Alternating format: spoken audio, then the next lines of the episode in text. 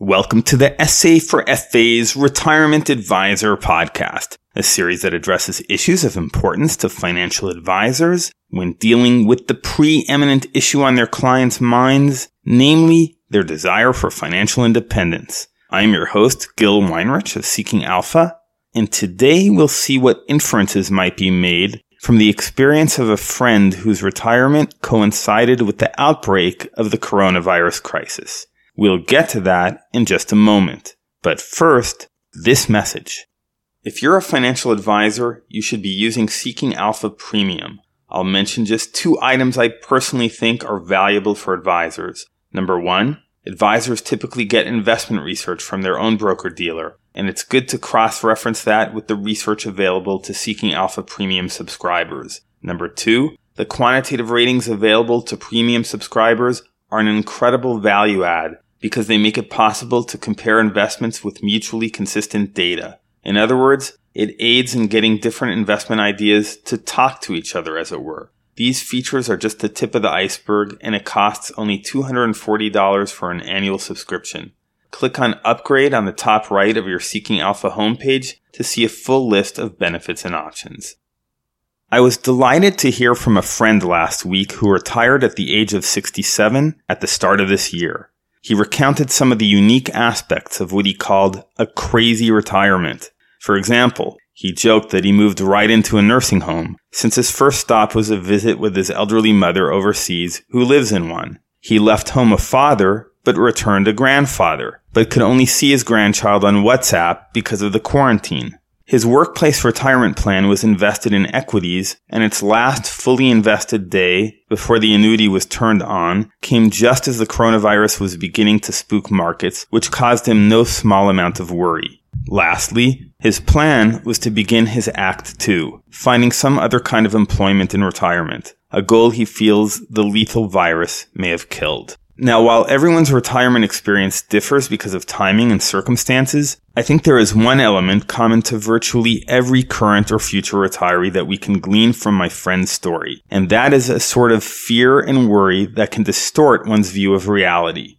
In this case, my friend got to see his mom before she got sealed away in her nursing home. In fact, he acknowledges this good fortune and adds that his mother is actually healthier now since they're bringing her food up to her room, and she didn't like going down to the dining room and didn't eat well previously. Not seeing his first grandchild in person is certainly unideal, and yet he has collected his life's first major dividend payment, as it were, and will surely get increasing pleasure out of each new installment as his dividends grow. The annuity payments will be a tad less than they might have been had his termination date been a tad earlier, but few and far between are those who have gotten as close as my friend to the bullseye of cashing out at nearly the height of a historic bull market. Many who are quite close to my friend's age are in tears right now after experiencing significant losses close to their retirement date. What's more, he's locked in payments for life, whereas others will commence withdrawing funds from a shrunken final portfolio that's not going to be growing any further. Finally, the issue that most gnaws at him is his feeling that this crisis has thrown a wrench into his plans for a second career, which he needs, wants, and was counting on. But the opposite is true. New retirees often worry they are unneeded or unwanted, that they will be discriminated against based on age, that they won't fit into a workplace of younger workers. My friend has had the unbelievable good fortune of retiring into a world in which the entire global economy is moving to remote work through Zoom and other platforms, exponentially increasing opportunities for retirees and nullifying issues of perception of and comfort with older workers. The order of the day will shortly be rebuild by whatever means possible. Receiving or responding to proposals from a distance does not seem the least bit weird today, and he may well find that Act 2 is more enjoyable or rewarding than Act 1 was. Now, someone listening to this may protest. Okay, this guy lucked out, but what if my portfolio crashes just as I'm retiring? Or what if the job market isn't conducive to finding work?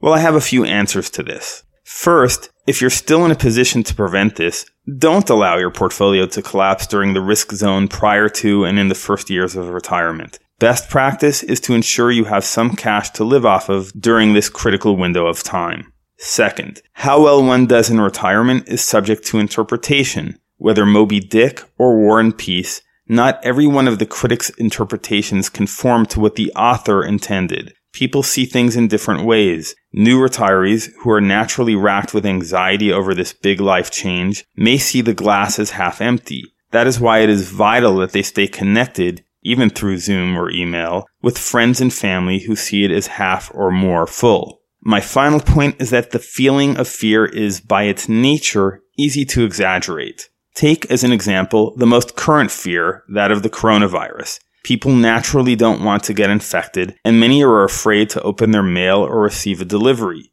A professor at Harvard's School of Public Health, writing in the Washington Post, tried to dispel this fear by explaining that pretty much every risk factor must occur to get the disease. The driver was sick, he coughed when bringing the package, the particles transferred to the package, this occurred immediately before the delivery, you touched the exact spot on the package, and then touched your face prior to washing your hands. Many factors are necessary to become ill, but individually, they're not sufficient. If you wash your hands constantly and avoid touching your face, you needn't fear the food or mail delivery. And so it is in the retirement realm. If your portfolio crashes at the start of retirement, but you can rely on Social Security or pension income for a good long time, you have nothing to fear. If your pension is insufficient, but you're able to support yourself through work, you have nothing to fear. If every door is shut to you, but one is open, chances are you'll be fine. If you have no one to point out that open door, only then do you have reason to fear. Thanks for listening. If you found this podcast of value, I would be much obliged if you would pass it on to other advisors to keep this FA project growing. Also, feel free to contact me at gil@seekingalpha.com with any feedback. This is Seeking Alpha's Gil Weinreich.